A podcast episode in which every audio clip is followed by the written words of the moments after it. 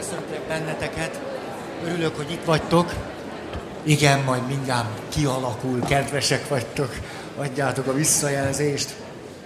Szóval, ott tartunk, és mindig okoz ez egy nehézséget, hogy lehetséges, hogy valaki hét számra, hónap számra itt van, és együtt vagyunk, és számotokra ezek a témák ismerősek, bent vagyunk egy sodrásba, egy folyamatba, egyik alkalom épül a másikra, de közben mindig vannak olyanok is, akik talán csak egy alkalommal jönnek, vagy csak egy időszakra, és ezért muszáj, hogy egy picit mindig az összefüggésekről is szót ejtsünk, hogy egyáltalán miről van szó.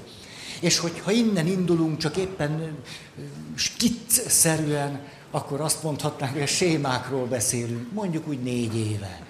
És, és akkor azt mondjuk, hogy vannak bennünk olyan lenyomatok, mintázatok, amelyek kialakulnak akkor, amikor kicsi gyerekek vagyunk, akár magzati csecsemők is gyerekkorban, elsősorban ezekről a negatív lenyomatokról beszélünk, amelyek tulajdonképpen az akkor átélt élettapasztalat lenyomatát jelentik és fejezik ki bennünk, és az akkor átélt élettapasztalat négy összetevővel rendelkezik bennünk, ez pedig gondolatok, érzések, szelektíven megjelenő emlékek, már elsősorban csak azok az emlékek, amik egy korai tapasztalat, ami lehet egy nagyon erős tapasztalat, lehet folyamatosan fönnálló tapasztalat, annak megfelelő emlékek, és ehhez a háromhoz kapcsolódó testi, fizikai állapotok. Erről beszélünk négy éve, hogy mit lehet erről négy éven keresztül beszélni, fogalmam sincs. Azt tudom, hogy most arról lehetne beszélni, hogy a 18 séma, hogy hanyadiknál vagyunk, ezt is sokkal jobban kell, hogy tudjátok. Mennyi? Nem. Hát akkor ezt senki nem tudja. És ebből is látszik, hogy nem kell minden tudni ahhoz, hogy értelmes életet éljünk, ha még az élet megy tovább. Minden esetre most annál a sémánál vagyunk, amit így neveztünk meg, elismerés hajszolás. És az elismerés hajszolásnak van két nagy csoportja, egy. Fogadjatok el, szeressetek, becsüljetek meg, tiszteljetek, zanzi-manzi. Kérek egy kis zanzi-manzit. Második, sikeres akarok lenni. Hírnév, dicsőség. Mi van még? Lovas szobor. Legyen, legyen rajta egy hely. És én oda fölülök, és ez nekem készült. Népszerűség, ismertség, elismertség, és a külön díjasunk. Like özön, like özön, mert anélkül nincs élet. És azt mondhatnánk, a kultúra ezt a két sémát tulajdonképpen érdekes módon nagyra becsüli és elismeri, és nagyra értékeli, sőt ösztönzi bennünk. Ezért nagyon fontos megkülönböztetnünk azt, amit így neveztünk sok évvel ezelőtt, hogy van bennünk egy természetes szeretetészség, vagy a szeretet mohóság. Vagy van bennünk egy természetes vágy, hogy valami értelmes életet élve, valami gyümölcs szülessen az életünkből, ez hozzájárul a szubjektív jólléthez. Úgy élek, hogy értelmes az életem, ennek tartom, így élem meg, és abból valami születik. Ez része a jóllétnek. Ezt megkülönböztetni attól, hogy siker, hírnév, népszerűség, akármi, hajhászásban vagyok-e benne. A nagy különbség döntően az, és emlékeztek, a három széket használtuk, ú, már. Első szék, Önmegvalósítás első szintje, második szintje, harmadik szintje. Ön kifejezek. Ön átadok, ön felülmúlok. Aki ebben a sémában van, miért nincsen jól? Mert nincsen ön. Van kifejezés, van átadás, van felülmúlás, csak ön nincsen. Miért nincsen ön? Mert az az alapvető élménye gyerekkortól kezdve, akkortól, amikor a séma kialakul, hogy ő így nem jó, így nem szerethető, így nem értékes, így nem lehet jó, így, így, így nem szerethetik, így nem lehet boldog, így nem lehet eredményes. Ah. Ezért amit kifejez az mi, nem saját maga, hanem az van a homlok terében, milyennek kellene lennem, hogy kellene kifejeznem magam ahhoz, hogy olyannak látszódjak, amiről az a hiedelmem, hogyha ilyennek látszódnék, akkor majd szeretnétek. Ha ilyennek tűnnék, akkor elfogadnátok. Hát akkor nem önkifejezésről beszéljünk, ő lehet, hogy reggeltől estig kifejezi magát. Reggeltől estig. Mindenféle ruhaköltemények, hajzatköltemények, köröm épített költemények, lábköröm épített költemények, sarok gombátlanított költemények, minden, de ön nincs benne. Csak az a törekvés, hogy na, ha olyan lennék, akkor. És ez a nagy gyengéje, most nem csinálom végig, tehát sem önkifejezés nincs, bár kifejezés van rengeteg, csurig. Ön átadás sincsen, átadás lehet, jó, mi, mindent úgy csinálok, hogy szeres érte. Akkor van átadás, csak ön nincsen. És van fölülmúlás is, csak ön nincsen. És ennek a folyamatnak pedig a gyöngéje az az, múlt, jelen, jövő, hogy tulajdonképpen ugye a séma múltban alakul ki, ezért őt ez meghatározza, így nem vagyok jó, így nem vagyok szerethető. És közben a jövőre vonatkozóan van egy csomó fantáziája, ha sikeres lennék, akkor elismernétek engem, és akkor tudnék a jelenben jól lenni. De most nem vagyok a jelenben, hanem a múlt világában élek, ahol az a tapasztalatom, hogy így nem vagyok jó, így nem vagyok szerethető, vagy nem lehetek boldog, vagy eredményes. Ezért valamilyennek kell lennem, sikeresnek, híresnek, népszerűnek, akármilyennek, és akkor talán jól leszek. Na, ez egy fárasztó séma. Mm. Így jutottunk el oda, hogy amit ma olyan sokan mondanak, hogy a jelenben lenni. Mert ő nincs a jelenben. Se önmagánál nincs, sem a jelenben nincs. Úgy pedig nehéz jól lenni. Ha. És akkor ezt kezdtük el nézni, hogy jó, akkor mi ennek a titka. És akkor megint játszanék a székekkel egy kicsit, megint keringek, ezt nem tudom miért csinálom, de jól esik. És az is valami. Nem? Ez egy kis dolog, valami jól esik, és ezt csinálod. Na szóval, van egy alapvető mintánk, most ez nem is fog kelleni, ebben a sémában az alapvető hiedelmem így néz ki, á, vagy még, még, de erre az ismétlésre még szükség van. Vissza. Vissza. Emlékeztek, hogy a folyamatot meg úgy írtuk le, hogy aki ebben a sémában van, akkor ő rá jellemző a következő, hogy fél bizonyos érzésektől, fél bizonyos gondolatoktól. Mert azt mondja, ha még öt percig boldogtalan vagyok, az rettenetes. Nem engedhetem meg magamnak, hogy boldogtalan legyek. Nem engedhetem meg magamnak, hogy szomorú legyek, hogy dühös legyek, hogy féljek. Ezt nem engedhetem meg magamnak. Az érzés jön, a félelem, a harag, a dű, vagy bármi, amit ha ő tudna a jelenben lenni, akkor egyszerűen megélné. De nem ez történik, hanem jönnek az érzések, vagy a gondolatok. És ehhez kapcsolódik egy ítélet, egy minősítés. Azt mondja, ez az érzés rettenetes, ez a gondolat elkerülendő, ebből nagy bajom lesz. És az elsődleges érzés és a minősítés után létrejön egy érzelmi állapot. Mondjuk folyamatosan szorongok. Folyamatosan aggódok. Folyamatosan boldogtalan vagyok, lehangolt vagyok, életunt vagyok. Ez már egy másodlagos érzelem, aminek a eredőjén azt láttuk, hogy félelem valami érzéstől, érzelemtől, gondolattól, ebből jön az ítélet, és kialakul egy lelki állapot, és tulajdonképpen ettől vagyok rosszul. De a helyzetet félreértelmezem, és azt mondom, lám, lám, milyen veszélyes a harag. Lám, lám, milyen fenyegető a félelem. Lám, lám, milyen rettenetes, elviselhetetlen a boldogság. Hiszen látnivalóan ettől vagyok olyan rosszul. És nem így van. Mert nem ettől van rosszul, hanem attól, hogy egy gondolat után egy minősítés következett, és azt mondta, ezt nem engedhetem meg magamnak, ez szörnyű, ez elemészt engem, ez... és ettől van rosszul. Ha? Akkor most kiveszem, és akkor mm, ez egy tanulós nap lesz. Na, nyögvenyelős, rengeteg információ.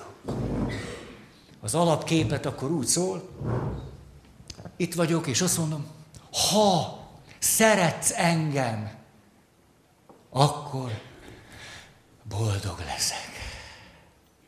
Egyébként nem. Csak akkor leszek boldog, ha szeretsz engem. Akkor tudok csak boldog lenni, ha szeretsz engem. Ez a csecsemő gyerekkori alapélménynek egészen nyilvánvaló megjelenése. Na tényleg úgy van, nem szeretnek, akkor nagy bajunk van. De kicsik vagyunk, kiszolgáltatott a képlékegyek, sebezhetők nagyon-nagyon. Reális, hogy azt mondom, az életről van egy alaptapasztalatom, hogy ha szeretnek engem, akkor én jól vagyok. Valóban így kezdődik az élet. Szeretnek engem, jól vagyok. Én pici vagyok, kiszolgáltatott, tehetetlen, ezért ez így van. Csak ahogy múlik az idő, ha új lehetőségeim nyílnak. De ha a séma világába maradok, akkor nem, akkor ezt a képletet élem száz évig, és így is távozom. Ha szeretnek engem, boldog vagyok. Nem szeretnek, boldogtalan vagyok. És a kettő közé irgalmatlan sok dolgot beteszek. Azt mondom, hát ha szeretnek, boldog leszek, ezért kellene nekem egy olyan férfi, aki szeret. De akármilyen férfitől nem jó, ha szeret, egy legalább egy félig gazdag, jól menő férfi kellene nekem, aki szeret, mert akkor ott, de fiatal is kell, hogy legyen, mert ha, ha idősebb, hamar meghal, és akkor meg nem szeret senki, és akkor nem leszek boldog.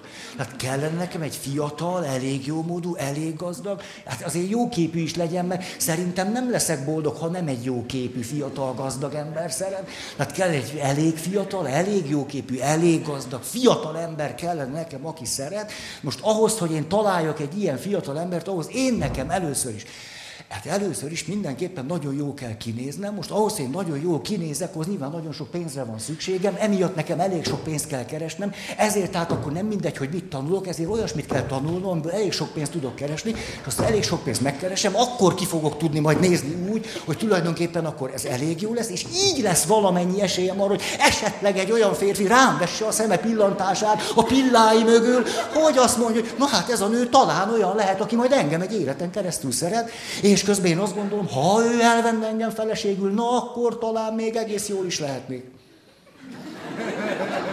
Addig nem. Ennek a mintázatnak tulajdonképpen féltetek, aggódtatok, aggódtatok, aggódtatok. Ez jól esik. Ez jól esik.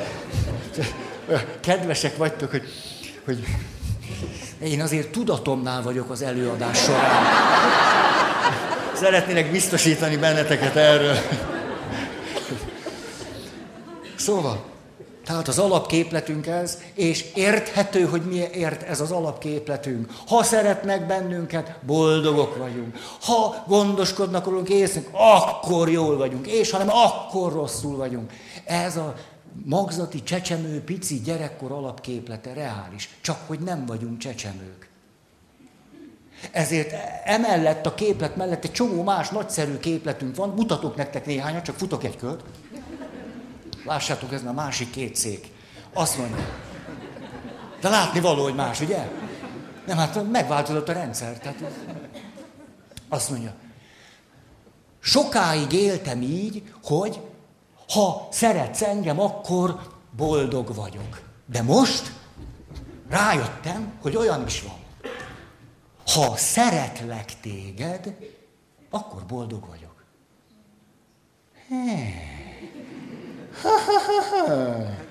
Hát ez kétség kívül egy másik képlet. De nagyobb tere lett a szabadságnak. Ha azon múlik, hogy én boldog lehetek-e egyáltalán az életben, hogy te szeretsz engem, akkor nagyon kiszolgáltatott vagyok. És főleg, ha ez azon múlik, hogy én milyen hatást keltek benned. Hű, de semmi biztosíték nincs, hogy mindig tudom azt a hatást kelteni, amitől te majd szeretsz, amitől majd én boldog leszek. Ha én szeretlek téged, akkor boldog leszek. Hát, ha a boldogság szakirodalmát nézzük, akkor azt, hogy, hogy ha én képes vagyok szeretni, cselekvőképes maradni, kreatív lenni, és a többi, nagyon sokszorosan aláhúzva láthatjuk. Nagyobb a szabadság. Tudok felelősséget vállalni magamért. Nem vagyok olyan kiszolgáltatott. Kezemben van egy csomó minden. Nem könnyű, hát nem könnyű szeretni, kinek könnyű. De mégis érdekes módon jobb helyzetbe hoztam magam. Tehát felnőtt embereknél, de ez már gyerekkorban is így van. Emlékeztek a kutatási eredményeket? 18 hónapos pici babáktól kezdve van bennünk egy önjutalmazó rendszer. És a saját magunk számára élvezetes tevékenységet két évesen abba hagyjuk, hogy egy felnőttnek segítsünk. Egy belső önjutalmazó rendszer, amit idővel tönkre tudunk tenni.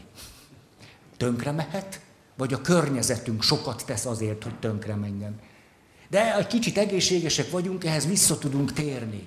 És a kutatások rendre ezt bizonyítják, hogy most nagyon egyszerűen fogom mondani, mint ez a képlet is elég egyszerű, hogy szeretek és boldog vagyok, hogy jobb adni, mint kapni. Ez azoknál igaz, érzés szempontjából, akik viszonylag egészségesek. Mert náluk ez az önjutalmazó belső rendszer akkor aktívvá válik. Ha nagyon sérültek vagyunk, akkor érzésekben nem kapunk rögtön visszajelzéseket. Tehát akkor ugyanúgy jobb adni, mint kapni, csak nem érzem. Ez valóban így van. Így van. Ne idealizáljuk ezt, hogy akkor csinálom, csinálom, és rögtön jobban fogom érezni magam. Nem, de valami mégiscsak megtörténik.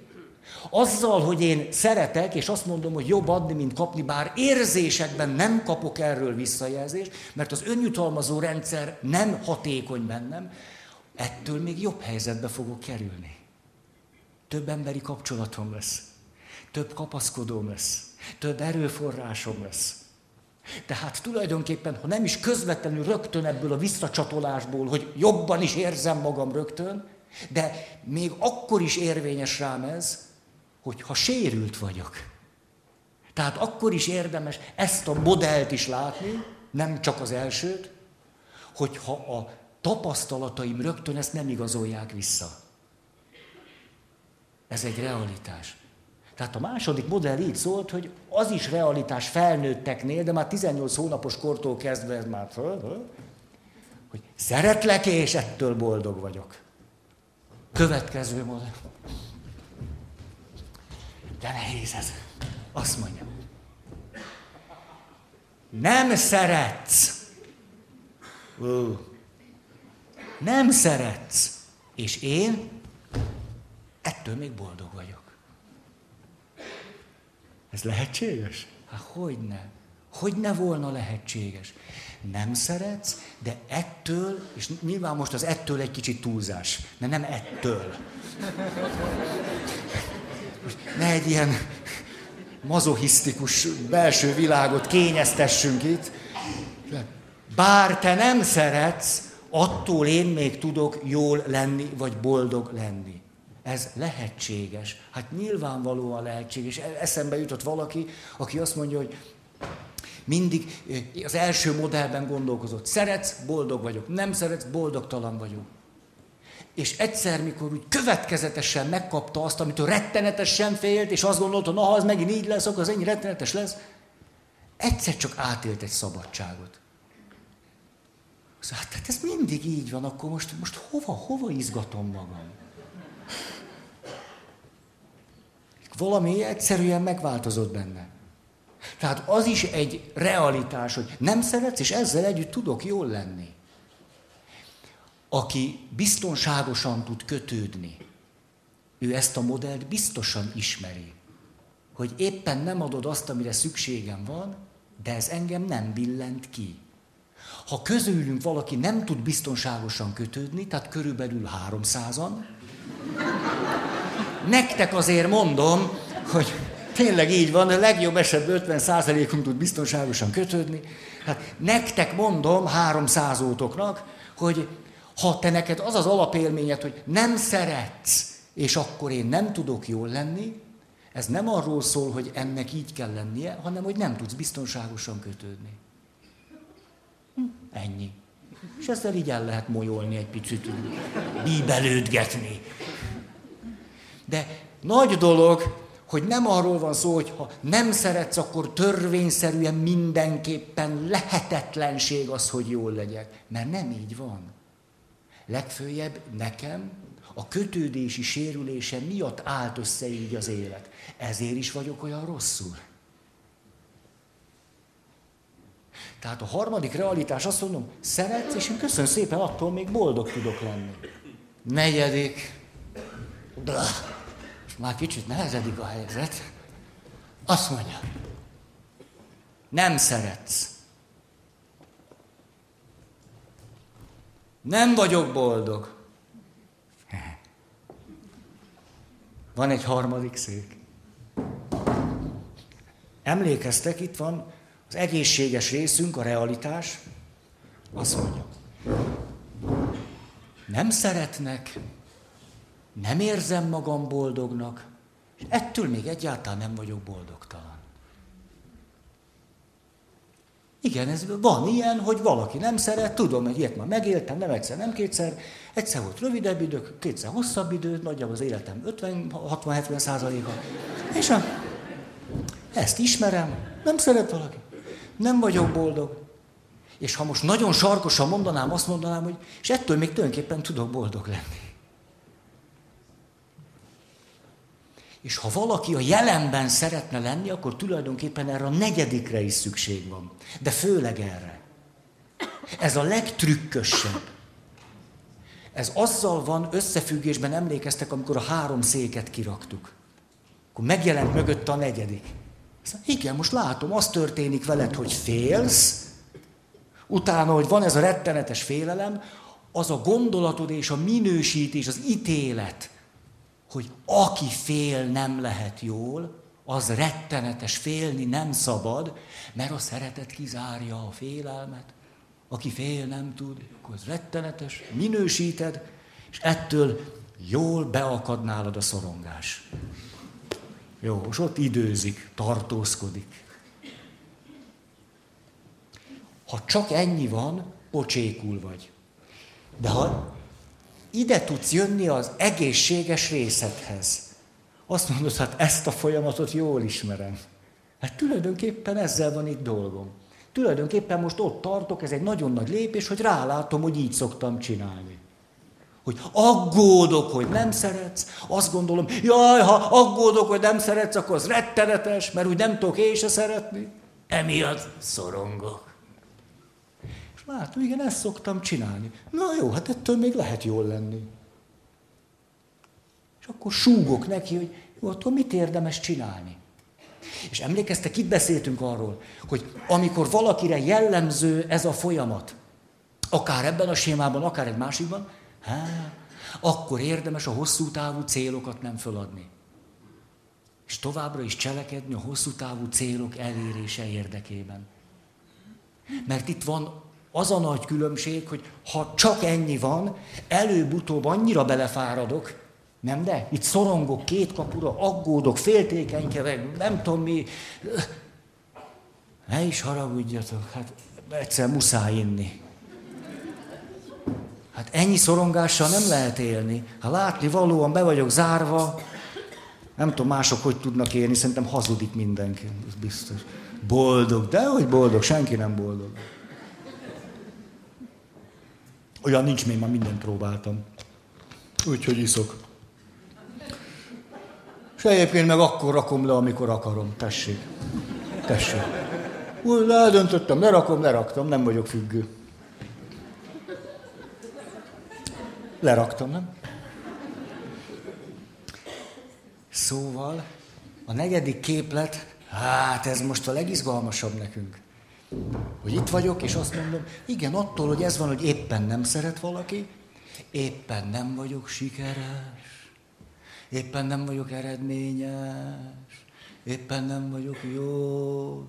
Ez már olyan, mint egy litánia. Attól még elérhető bennem ez az egészséges rész. És rálátok. Emlékeztek, múltkor erről úgy beszéltünk, hogy tudunk szemlélődni aktivitás helyett. Mert itt állandóan lesz egy kényszerünk, amikor jól akarunk lenni, hogy valamit csinálni kell. És ha valamit csinálni kell, ez nem egyszer egy idő után vagy az önpusztítás, vagy a másiké. Ugye meg kell változnod, muszáj, megváltoz, elegem van ebből, addig meg nem változol. Hmm. Ja. Ami itt történik az egészséges részünkkel, hogy szemléljük magunkat. És ahogyan egy picit képesek vagyunk magunktól eltávolodni és szemlélni magunkat, ténylegesen reális azt mondani, hogy látom, hogy boldogtalan vagyok. Látom, hát te nem tagadom egy kicsit se. És ettől még az az érzésem, milyen érdekes, nem is vagyok olyan rosszul. Látom, hogy ez így van. És ezért nem rohanok bele valami olyan aktivitásba, ami semmi másról nem szól, mint hogy ezt az érzést és gondolatot megpróbálom elkerülni, vagy ebből a lelki állapotból megpróbálok szabadulni. Ha? Mert itt elkezd a félelem igazgatni engem, itt pedig megpróbálom egyszerűen csak a rossz érzéseimet tompítani, anélkül, hogy bármit valójában cselekednék magamért.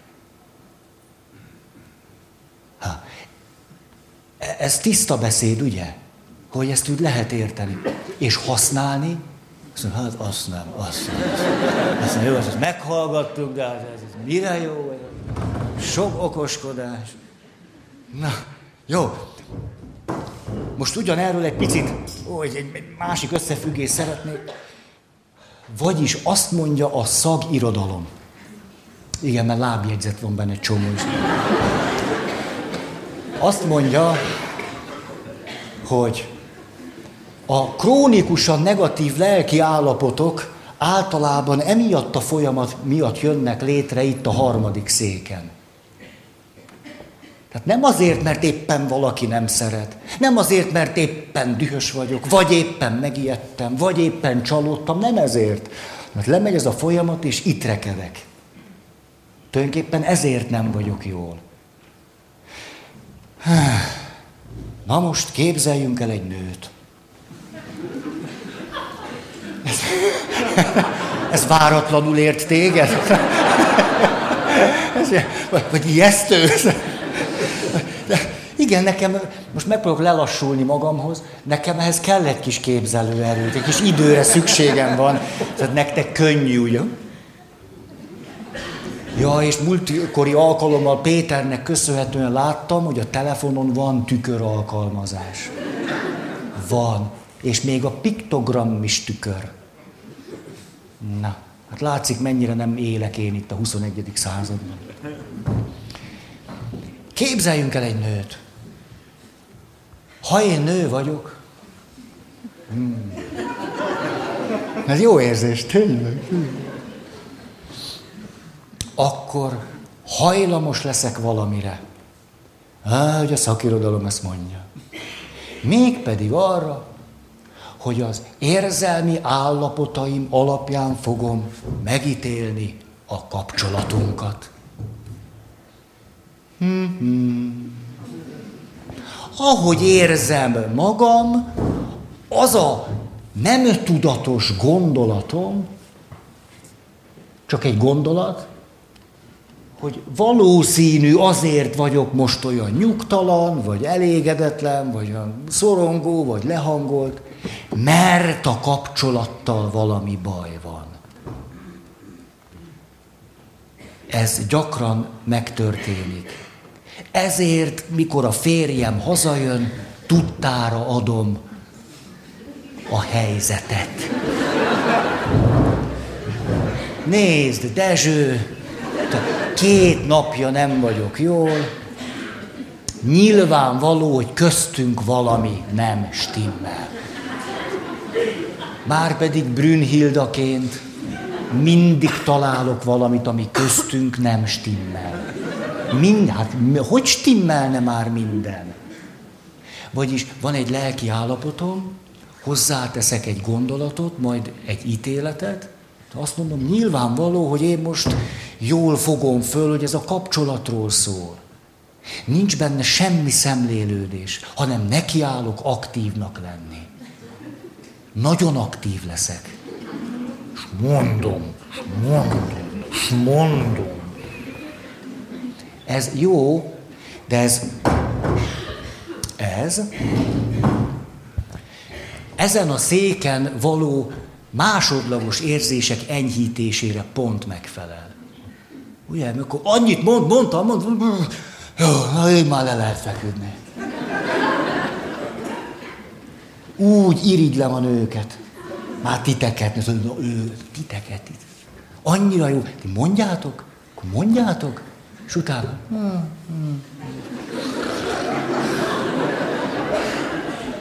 De mi férfiak nem így vagyunk vele. Ugye ezt tudjátok? Ezt nem győzöm mondani. Mi férfiak, ha ti nagyon mondjátok este, fölmegy a stresszhormon szintünk. És ha egyszer egy férfi stresszhormon szintje fölmegy, az ott is marad. A férfi ilyen lény. Ti nők rugalmasan mondjátok, jól vagytok, ne, a férfi nem. Este 9-10-kor fölment a stresszhormon szinten. Te alszol, én pedig kimegyek a konyhába, még egy csirkecombot megeszek, de valamit kell csinálni, úgyse Azt ugye tudjátok, a bölcs evolúció arra tett bennünket alkalmasá, hogy szemellemzős módon mamutot vadásszunk. A mamutot lenyilazzuk, a mamutot hazahúzzuk, a mamutot ott hagyjuk a konyhába, és attól kezdve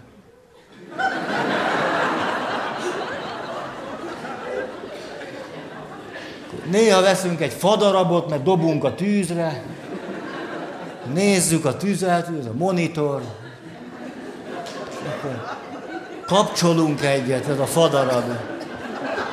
De ki ne aludjon meg, hogy jó.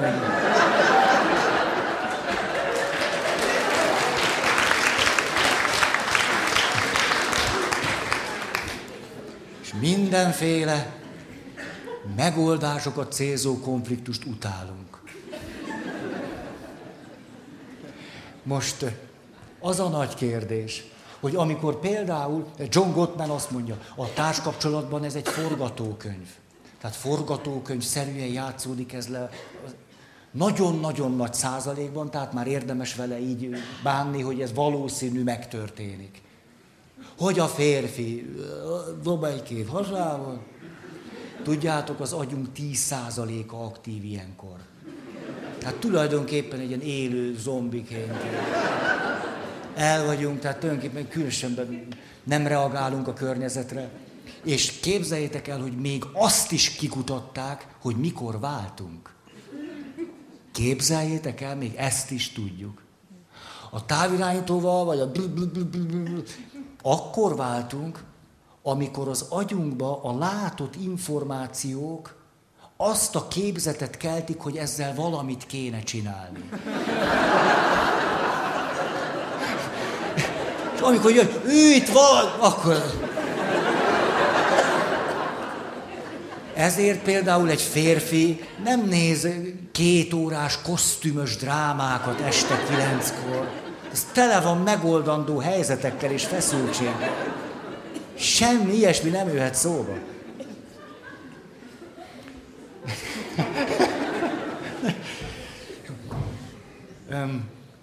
John Gottman azt mondja, és ő, ő tudja, ha mi nem legalább ő, hogy a forgatókönyv úgy néz ki, a férfi ő, a nő szóba hoz egy témát.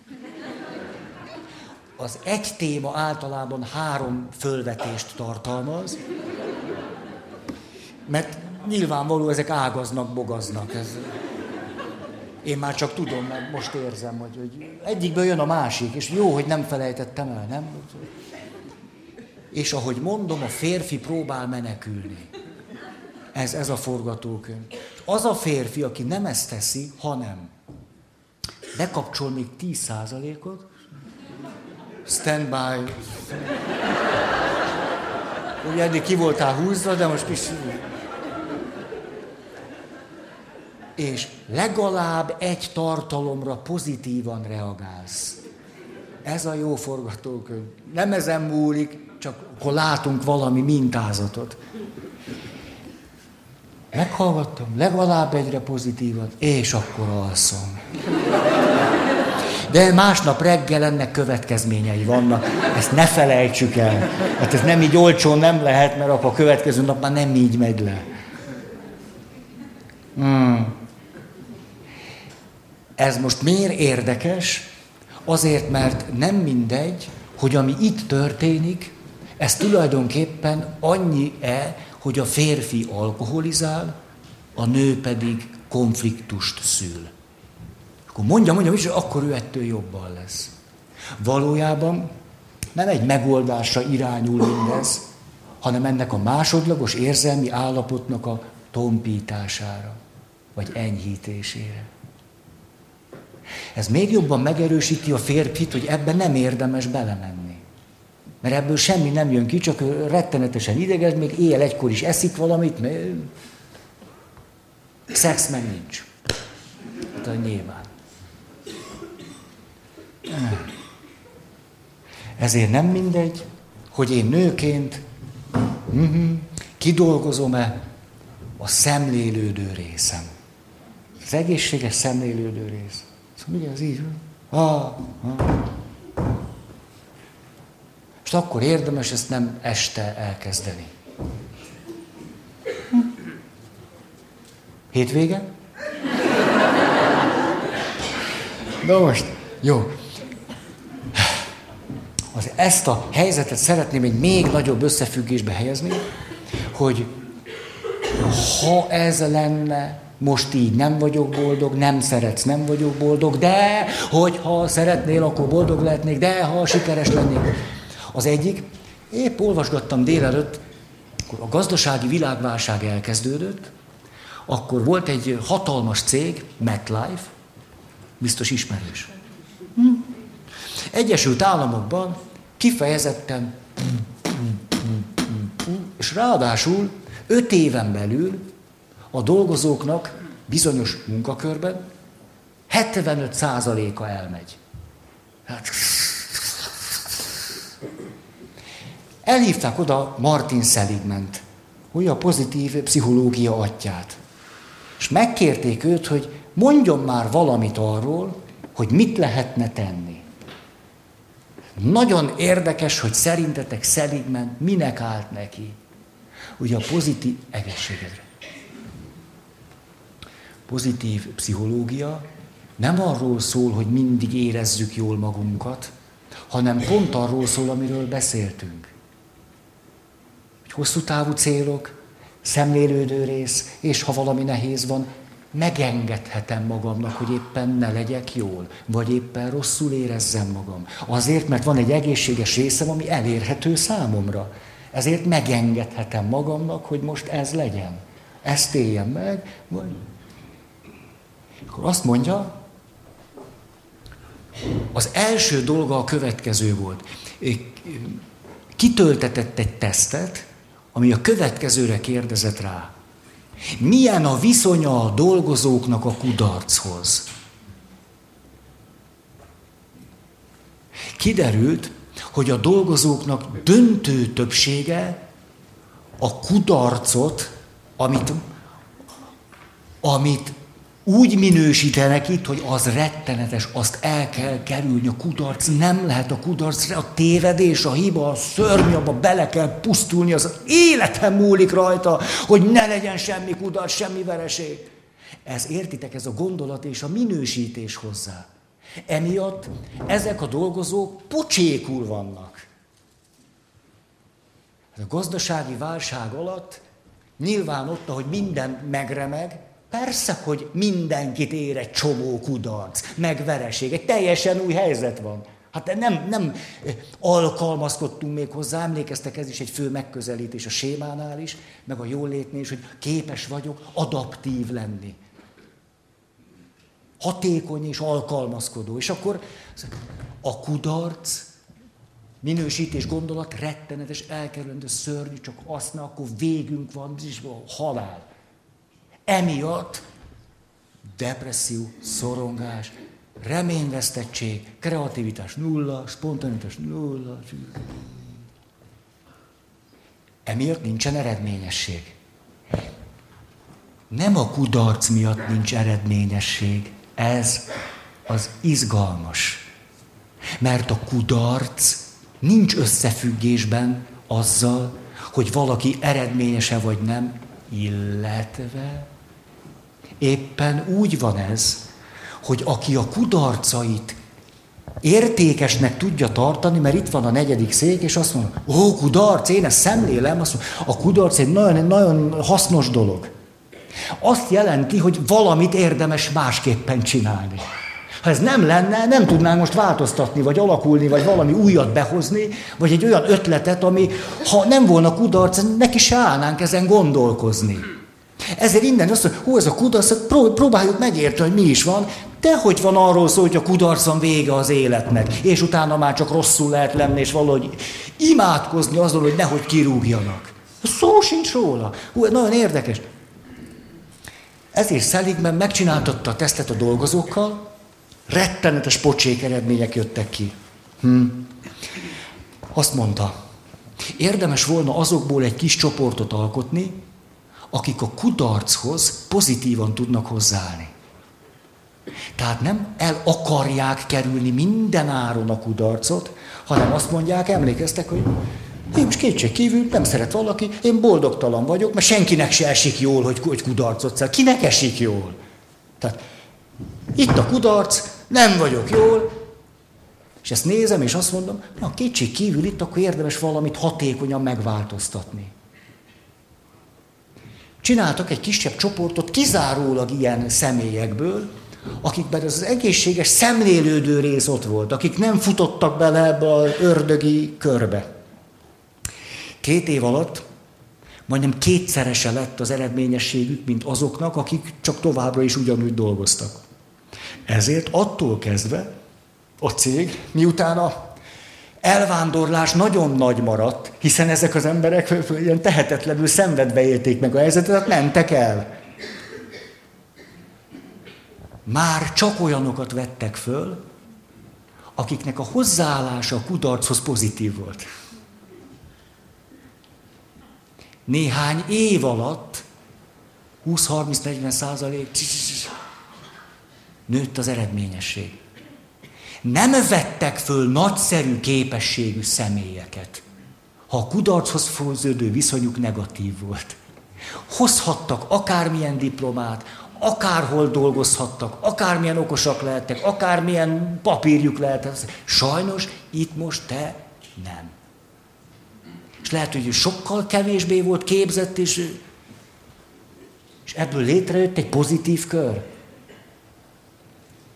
Tehát a most így a pozitív pszichológia, vagy az, amiről beszélünk, jelenben lenni, ez azt jelenti, hogy hozzáférek ehhez az egészséges részemhez.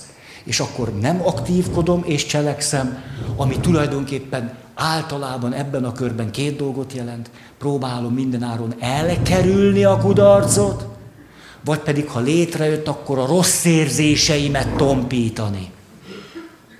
És mind a kettő tartósítja a rossz állapotomat. Hát hogy az egészséges részben, hm, tulajdonképpen ebből most itt érdemes volna valamit kihozni.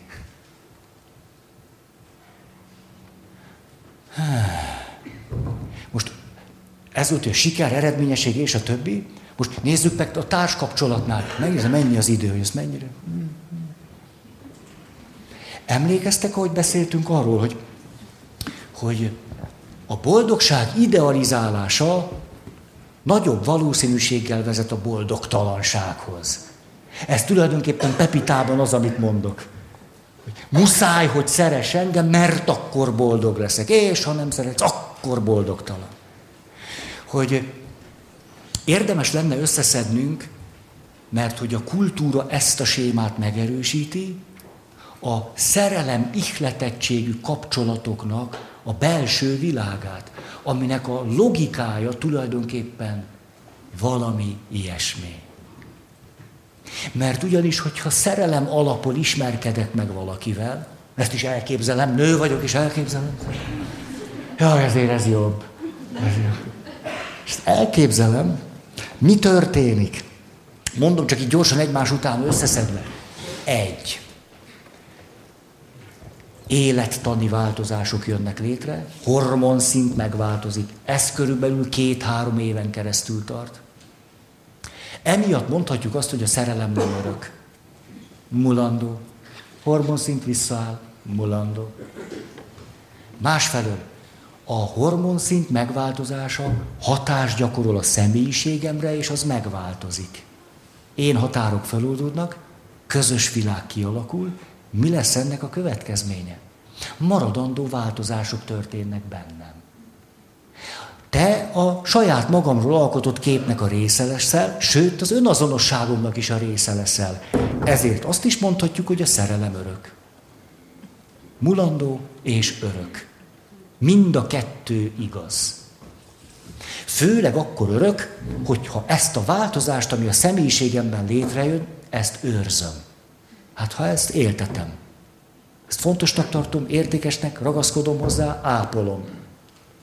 Ezért igaza van azoknak, akik azt mondják, hogy a szerelem bulandó, igaza van azoknak, akik azt mondják, hogy örök. Mind a kettő igaz. Mi történik a szerelemmel? Lélektani szempontból regresszióba süllyedek. Csecsemő élményvilága elevenné válik bennem. Nem egy kisgyerek, meg egy serdülő. Csecsemő. Ez mit jelent? Először is azt jelenti, hogy ha én csecsemő vagyok, akkor egyetlen egy embertől várom, hogy ő szeressen. Vagyok, és... De még nem mondom, hogy anya, miért még nem tudom ezt a szót. Ne csaljatok. De ha tudnám, akkor azt mondanám, hogy de még nem tudom. És a szeretetről mi az alapélményem? Az, hogy van egyetlen egy személy, akitől mindent megkapok, ami kell. Ami az élethez szükséges. Ami a szükségleteimben ott van. Egyetlen egy valakitől mindent megkapok. Ez a szeretet alapélménye. És ha nem kapok meg mindent, akkor a vágyat hordozom, hogy egy valakitől mindent megkapjak. Édesanyám rám hangolódik, a szerelmem rám hangolódik. És hogy rám hangolódik, én azt élem meg, hogy ez realitás. Realitás az, hogy te kitalálod, hogy mi van velem. Realitás az, hogy te vágysz a velem való együttlétre. Sőt, az élettani változások miatt az is realitás, hogyha nem vagy velem rossz, ha velem vagy jó. Pont ez az élettani realitás. Ugyanis a hormonháztartás megváltozása miatt enyhe kábítószeres befolyásoltság alatt vagyok. Mert hogy ez alatt vagyok, egy kábítószerfüggő semmi mással nem tudja a vágyát enyhíteni, mint sem a szerrel. Semmi más nem jó. Ezért, ha te velem vagy, akkor mindenem megvan, ha nem vagy velem, pff, akármi lehet. Tehát egy személy megadja, de közben meg is élem, hogy te rám hangolódsz. Kialakul egy közös nyelv, gügyögünk. Édesem, te, te. És a másik oldalon nem a gyerekem van, hanem egy 35 éves férfi. De ami a legszebb, hogy ő ezt ugyanígy csinálja. Csak egy kicsit magasabb hangon. Mi történik ezzel összefüggésben? Elevenné válik a szeretet összes alapélménye, hogy egy ember rám tud hangolódni, megért engem. Tudja, mi a szükségletem, egy személybe megadja nekem, a legszebb pedig, amit nőként állandóan számon kérek rajtad, hogy ne kelljen mondani. Azt te talált ki. Ha kitalálod, szeretsz, nem találod ki, nem az igazi. Úgy, nem, úgy nem az igazi. Talált ki? Volt már veletek ilyen? Ki kell találnia? Úgy nem az igazi. Mert ha nem találja ki, elkezdek szorongani, itt talán valami nagyon nagy baj van, vala, valami, talán nem ő az igazi, és ettől állandósul egy rossz érzés, és ezért este kilenckor konfliktus generálok. Ha valami nem stimmel, volt régen kitalált, most nem találja. Ki kell találnia. Mikor csecsemő vagyok, nem tudok beszélni, nem tudom mondani, hogy mit szeretnék. De anya kitalálja szavak nélkül. Ha szerelmes vagyok, ez az alapélvény eleven lesz. Tehát szavak nélkül kitalálod. Ezért az igazi a szavak nélkül kitalálja. Az igazi egy szemében megad mindent, az igazi... Ezt összefoglalva úgy nevezhetnénk, hogy ahogyan egy csecsemő idealizálja a szüleit, úgy idealizáljuk a szerelmünket. A szerelmünk nem olyan ideális, mint látjuk, de idealizáljuk. Ez nagy haszonnal jár a csecsemőnek is, meg a felnőttnek is. A csecsemőnek azért most képzeljünk el egy három éves gyereket, aki este mondjuk egyedül otthon, azt te jó ég, mi lesz, ha anyámat elüti a troli? Ez minden további nélkül megtörténhet. Most nézem a indexen, hogy három évesen. Hát viccelsz. Hát hogy ne nézni az indexen? És nézd, az iszlám állam itt van a kapuban, és bármi történhet. Ez nagyon veszélyes hely. Ehelyett mi történik? Apa azt mondja este,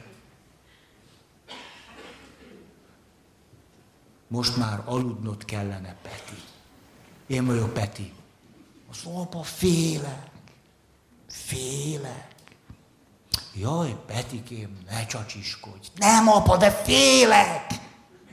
Jó, Peti, mitől? De nem lehet kimondani, mágikus korszak. Nem nevezzük meg. Akkor megjelenik. De apa annyira, hogy apa, apa, apa, az volt, az óvodában mondta nekem a Józsi, éjszaka járnak a lidércek. A lidércek. És félek a lidércek. Az apa azt mondja, na jó, Petiké, akkor csináljuk azt, nyitva hagyjuk az ajtót egy résnyire. Lámpát meg nem oltom, nem majd csak hallom, hogy szuszogsz. akkor nem jönnek a lidércek. Megígérem neked, hogy a lidércek nem jönnek. Jó. Kérem a macim. És egy gyerek érdekelt abban, hogy idealizálja a szüleit, és ha apa azt mondja, nem lesz baj, akkor ő azt elhiggye, hogy nem lesz baj. Ha anya azt mondja, hogy itt leszek, akkor itt leszek. És éppen azt látjuk, ha egy pici gyerek nem tudja idealizálni a szüleit, akkor nincsen jól. Nincs jól. Egy kicsi gyerek, aki óvodában két éven keresztül megkérdezi, sírva, könyörög, hogy anya, visszajössz. Ő neki sokkal-sokkal egészségesebb lenne, ha még tudná a szüleit idealizálni. Akkor tudna nyugodtan az oviban lenni. De ő két évig minden este sírva zokogó, anya, anya, de biztos, hogy visszajössz nem tud idealizálni. A szerelem nagyban segít bennünket, hogy azt mondjuk, három és fél milliárd ember közül elveszlek téged. Különben hogy? Ha nem tudunk idealizálni, akkor nagy bajban vagyunk. Hát akkor vegyünk egy nagy Excel táblát, de nagyon nagyot. Nagyon-nagyon-nagyon-nagyon. És ehhez külön végezzünk el egy egyetemet, de kettőt legalábbis. Nagyon, és mindent ott vegyünk föl és akkor mire a földből, nem tudom, féregjük lesz, addigra. Tehát idealizáljuk a társunkat. Ha idealizálom a társam, akkor negatív elemeket kihagyom, pozitívak vannak benne. Emlékeztek, erről már beszéltünk. Úgyhogy csak így ide hussantom. Mi az, ami segíti azt, hogy az első időszakban a társamat idealizáljam? Például, ha döntöttem mellette. Mert ha döntöttem mellette, akkor az történik, képzeljétek el, jövök ki a boltból, van nálam kóla, megállít a kérdező biztos, jó napot kívánok, mit vett? Hát ha nem loptam, akkor mondhatom bátran, kóla. Jó döntés volt? Nem. Rettenetesen pocsék hülye döntés volt. Sajnálom, megyek és viszem vissza. Maga nem kérdez rá, még képes lettem volna ezt a szemetet megvenni. ennek mennyi a valószínűsége? Nem, úgy van, hogy hozunk egy döntést, főleg minél fajsúlyosabb, annál inkább érdekeltek vagyunk, hogy a döntésünk mögé álljunk, és azt mondjuk, hogy kiszűrjük az ellentmondó dolgokat, és a megerősítőeket pedig föntartjuk. Ezért az idealizált képet is előszeretettel föntartjuk, már csak azért is, mert érzelmileg jót tesz nekünk, mint a gyereknek. Ezt valameddig tudjuk csinálni, de csak valameddig. Ezért elérkezik egy pillanat, amikor összetörik a pozitív kép, és akkor pedig az idealizált képből lesz egy démonizált kép. Démonizálni kezdjük a társunkat, az összes negatív elemből csinálunk egy képet. Rá se lehet ismerni. De belül is így éljük meg. Semmi köze ahhoz az emberhez, akihez hozzámentem, az, akivel élek. Normális fickó volt, hogy elviseltetlen alap. Vannak saját élmények. A démonizált képet azonban, ha nincsen bennélünk egy szemlélődő ember, aki egészséges, azt mondja, kétség kívül most tartok itt. Most kétség kívül idealizált kép összetört, démonizált képből kiraktam egy ábrát. Nem szép, nem van, nem. A legtöbben ezt realitásnak hívják. Pedig nem az. Akkor realitás, ha te idáig benne vagy. Ha semmi távolságot nem tudsz tőle fölvenni, csak idáig benne vagy, szügyig taposol benne. Csak fölhívod a barátnődet. Figyelj, hogy nálatok is ilyen macerás a mikrofon. Szól néha. Figyelj az én Lajosom, szöszmötöl. Egyszerűen szöszmötöl. Ezt nem, nem tudom, nem tudom más szóval, hogy szöszmötöl, megőrülök. Megőrülök, hogy szöszmötöl. Mert ha szöszmötöl, azt jelenti, hogy egyszerűen nem teljesen normális, és így nem lehet boldognak lenni. Nem lehet, meg kell változtatni, ne szöszmötöljön. Hát nem igaz, mindenhol az van, hogy készülnek a gyerekek, nálunk tudjátok, hogy van? Összes gyereken cipőfön van. Már a cipő fűző meg van csinálva, már a sapka, már a sál, már a kesztyű, már a kabár, minden meg van rajtuk.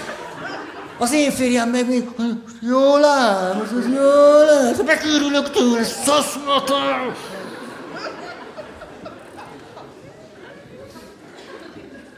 Ha idáig vagyok, azt mondom, hát ennél tűrhetetlenebb nem létezik. Hát én egész biztos nem álltam az oltár előtt egy szöszmötölő emberrel. Ott állt, és nem volt rajta szösz meg mösz, hanem ott, ott állt szépen. És mondta, hogy kedves ismerősöm, jaj, ezt hallottátok tőlem. Mondta, mondta kedves, az itt áll egy gyönyörű mennyasszony, és egy nyalánk vőlegény. És volt benne egy szemlélődő rész, oda hallgatott, hogy valami nem stimmel, és hogy különösebb gondolkozás nélkül átadta magát az ihletnek, és mondta, nyalánk. Megint érezte, hogy nem jó, de nem tudta, mi nem jó. Ezért úgy hagyta. És a mennyasszony kicsit elpirult. Most Hát nyalka volt az a férfi, csak hát... A magyar nyelv rettenetes. Nem lehet benne bízni. Ezek a szavak. Szóval, itt a démonizált kép. Ám, de ha nincsen egy egészséges, szemlélődő részünk, azt mondjuk ilyen. Már pedig egy ilyen emberrel nem élek. Idealizálás, démonizálás. Harmadik lépés, realizálás. Képes vagyok reálisan látni téged, aminek a föltétele, hogy létezik itt ez a pozíció, amiben magamat is képes vagyok reálisnak látni. Reálisan. Azt tudom mondani, hogy van bennem egy csomó gyöngeség, bénaság, ügyetlenség, annyira el néha tolni dolgokat. Hát a tükör is van, mondjuk macsó vagyok. Macsó hímzés. Na most. Nem, mert mintha nem vettétek volna. Ah, kár nektek, most úgy egy kicsit ez sért, hogy nem igaz, majd hónapokig dolgozok ezen a poénon, és itt ültök így. Most ti hol tartotok? Már a hülye beszél, vagy most... Szóval, na jó, nem, te nem, látom, te nem, nem. nem. Harmadik lépés, amikor reálisan látlak téged, de ennek a föltétele, hogy magamat is reálisan látom. Ha ez nem történik meg, akkor belefulladunk abba, hogy téged démonizálok, magamat viszont idealizálom. És akkor mondom azt, hogy veled nem lehet élni, egy kibírhatatlan valaki vagy. Hát vegyen el téged bárki már más. Hát én, én biztos nem. Tehát várjon rád a 61-es megállójába akár. Felőlem még a párferire is elmehetsz, mert ennél már rosszabb nem lehet. Tehát és már tényleg, mondja a hülyeségeit, amit gondol. Magamat viszont tovább idealizálom. Viszont én velem semmi probléma nincs. Hát én egyre okosabb lettem. Hát kétségű, egyre jobban látom, hogy mi van köztünk. Hát te ragadtál ott le. Hát én világosan látom, hogy milyen dolgok történnek köztünk. Hát mondtam is a papnak. Szóval bólogatott erősen. Tényleg. Ha ez a forgatókönyv létezik, tulajdonképpen nem találtunk rá arra a székünkre, amitől éppenséggel a kudarc és a boldogtalanság élhetővé válik, de nem azért, hogy, és most megint mondok valamit, mikor ezt valaki meghallja, hogy megoldhatatlan problémákkal együtt élni, akkor vagy idealizálja ezt a mondatot, vagy démonizálja. A démonizálás így szól, na ez az ócska papi szöveg. Na akkor be törődjünk bele szenvedjünk, akkor ott kopjunk bele a nagy semmibe. Na ezt ismerem. Ez az egyik. Azt mondja, hogy akkor biztos arról van szó, hogy egyszerűen csak szenvedni kell. A másik, azt mondja, na, jobb, elhussan innen, amilyen messze csak lehet. Változtatni kell. Emlékeztek Magyarországra, gond három csoportba vagyunk oszthatók, hogyha jön a krízis. Ha jön a krízis, 60-70 százalék csak szenved. Jön a krízis, 20 százalék lázad. Jön a krízis, 17 százalék képes kreatívan cselekedni. Tehát pont erről beszélünk, a kreatív cselekvésről, ami viszont akkor érhető el, ha ezt a helyzetet megtaláljuk. Az egészséges felnőtt részünket, aki nem meg akarja változtatni a társát, és nem egyszerűen csak menekül. Hogy a rossz állapot, a állandósult rossz állapot végre ne legyen, mert már nincsen nő vagy férfi. Mit lehet csinálni? Hogyan tudok? Mint a cégnél. Már rettenetes nehéz körülmények vannak. Mit jelent az, hogy valaki egy gazdasági világválságot úgy értelmez, hogy az a meglévő kudarcokból valamilyen eredményekhez vezessen. Erről is volt szó, csak megint idehozom, hogy egész világos legyen. Következő lényegi részei vannak. Egy, ami most történik, nem tart örökké. Az örökké tart, az elviselhetetlen. Hogy egy társkapcsolat az örökké tart, ez elviselhetetlen. Mikor valaki egy kapcsolatban azt mondja, ez tovább így nem mehet, akkor az, hogy azt mondja, hogy így, ezt nagyon szeretem. Nem, ez nagyon reális. Eljutni oda, hogy ez így nem mehet tovább. Nem. Így nem akarok élni. Így nem. Csoda nagy dolog.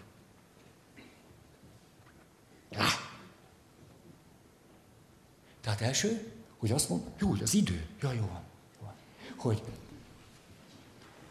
az, ami most történik, az nem lesz örökké. Szemlélődő részemmel ezt látom. A második, ami most történik, nem csak külső okokkal magyarázható, vagyis mondjuk veled. az nekem egy külső ok. Vagy az anyád, az is egy külső ok. Az apád, az is egy külső ok. Tehát a fönnálló helyzet nem magyarázható csak külső okokkal. És a harmadik, a fönnálló helyzetre képes vagyok hatást gyakorolni. Hát nem állandó, nem csak külső ok, és tudok rá hatást gyakorolni. Ez a három. Azok a munkavállalók, akik a kudarchoz így fordultak, azt mondták, nem, ez biztos nem tart örökké ez a helyzet, egészen nyilvánvalóan mi is tudunk valamit csinálni, az, ami kezünkben van, ők el tudtak indítani egy pozitív folyamatot. De ők vannak kevesebben. Az az érdekes, hogy... Hmm, hogy? De 20 százalék? De ha a 80 százalékot hallgatjuk, akkor azt gondoljuk, hogy az a hely ott nincs. Ez van, és bele kell dögleni. Akkor ez, ez van, mert tényleg, hát tíz emberből nyolc azt mondja, hogy ez, ez van. Vagy belepusztulunk, hát sem. Hold. Mars. Főleg a mars. mars. Tehát érdemes azokat hallgatni, akik a 20%-ból beszélnek. Mert ők ismerik ezt a helyet. Ha, ú, még gyorsan egy konkrétum belefér. Hmm. A 20%-ról jutott eszembe, hogy tudjátok, hogy a házastársi elégedettség az elég magasan szokott lenni, ez indokolja az esküvőt is. Nem volna olyan magasan, biztos senki nem esküdne senkivel. Elég magasan van. Mikor kezd meredeken zuhanni? Első gyerek születése. Hmm. Nem így. Mégpedig John Gottman társai kutatása, akárhányszor nézték, 20%-nál jobb adat nem jött ki. Tehát minimum 80%-nál az első gyerek születése után hmm, rettenetes elégedetlenség a társkapcsolattal. Vagyis ha nem szeretsz, ha nem vagy tökéletes, ha szükség, akkor bele kell dögleni, akkor boldogtalanok kell lenni, nincsen meg ez a hely. De Gottment nem az érdekelt, hogy a 80% hogy csinálja, hanem hogy a 20 hogy csinálja.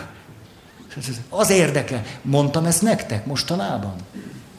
Nem? Hogy a, a 20 százalék. Hát akkor föltétlen. Látjátok, hogy ilyen slendrián módon csak itt beszélek. A 20 százalék. Szóval két dolog jellemezte azokat, akik az első baba születése után továbbra is elégedettek tudtak maradni. Első, a férfi, aki egy kicsit hoppon marad azzal, hogy a felesége anya lesz, és a gyerekével szoros kapcsolatot ápol. Ez fog történni, sőt, ez a jó, ha történik, mert a gyerek nagyon kiszolgáltatott. Igen, ám, de a férfi szegény itt így itt reked. Ez egy természetes folyamat. Szemlélem ezt a folyamatot, azt mondom, hogy minden a lehető legnagyobb rendben van. De jó, az anyába termelődött egy csomó oxitocin. Hú, hát ez remek. Pici baba tud szopni, még nagyszerű. Ma szépen el vannak. Anya alig szorong. Hú, hát ez mekkora nagy dolog.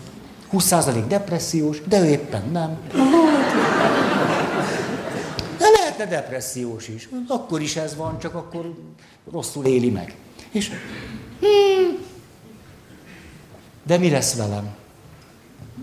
A 20% elégedettek kitaláltak valamit. Ha nem szeretsz úgy, hogy addig, akkor szörnyű, ha nem vagy az enyém, most kétségkívül nem az én szememben néz szerelmesen. A pici babának gügyög. Én meg éljek 50 évig valakivel, aki más valakinek gügyög? Hm.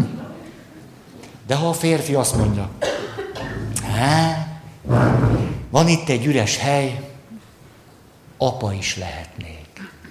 És azok a férfiak, akik erőfeszítést fektetnek bele abba, hogy apává váljanak, Ők egyszer csak kidolgozzák azt, hogy milyen, hogy ők szülőtársak.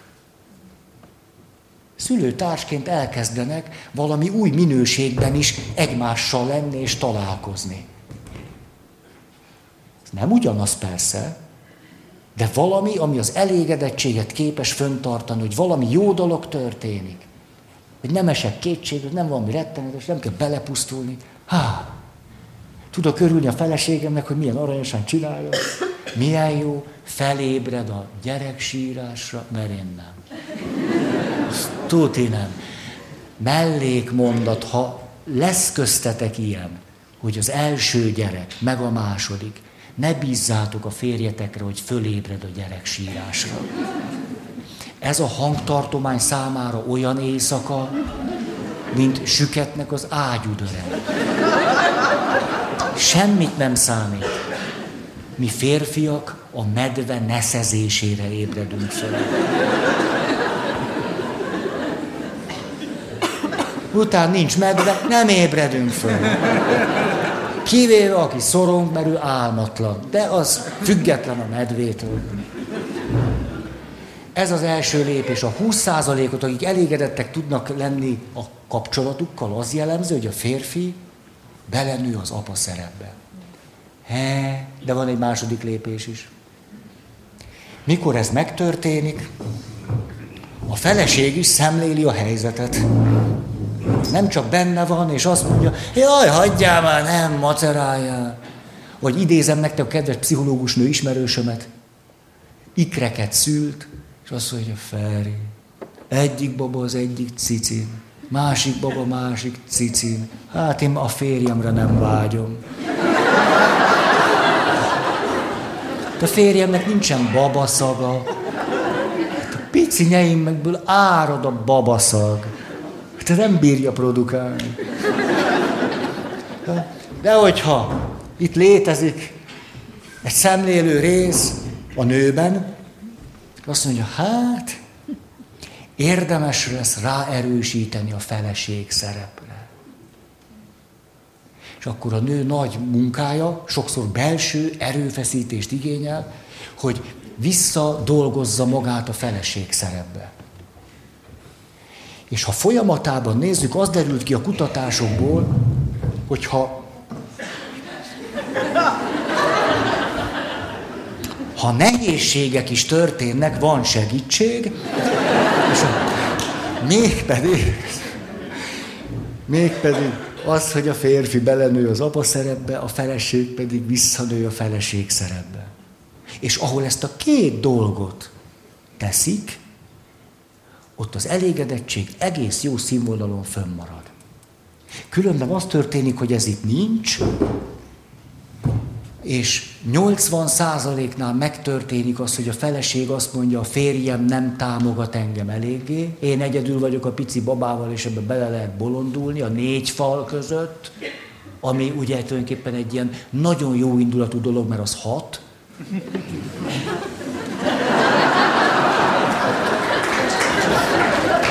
Látni való az asszonyok jó indulata, hogy megteremtik maguknak a magasságot és a mélységet. Tehát hat fal között bezárva, és a férfi ugyanerről panaszkodik. Amióta van a baba, nem is érdemes hazajönni. Semmi más nem kapok. Miért most jöttél haza? El kell a fűröztés, a babával nem lehet szórakozni, olyan, mint egy metronóm. Fontos, hogy persze nem olyan, de kényszeres anyukánál metronóm. Ezért van nagyon nagy jelentősége, honnan indultam el, miért is akartam ezt mondani, hogy a társunkat vagy a boldogságot, ha idealizáljuk, akkor úgy beleszorulunk ebbe a helyzetbe, hogy annyi lesz nekünk. Túltira lezsíroztuk a boldogtalanságot. Egészséges, felnőtt, szemlélődő részünkkel folyamatokat látunk. Jó, jó, Ó, most kicsit hoppon maradtam. Ó, ezért ez melós, ez a férj, férjemnek nincs babaszaga. Na szóval, nagyon köszönöm a figyelmet. Az a tervem, hogy a következő alkalommal egy új sémának fogunk neki látni.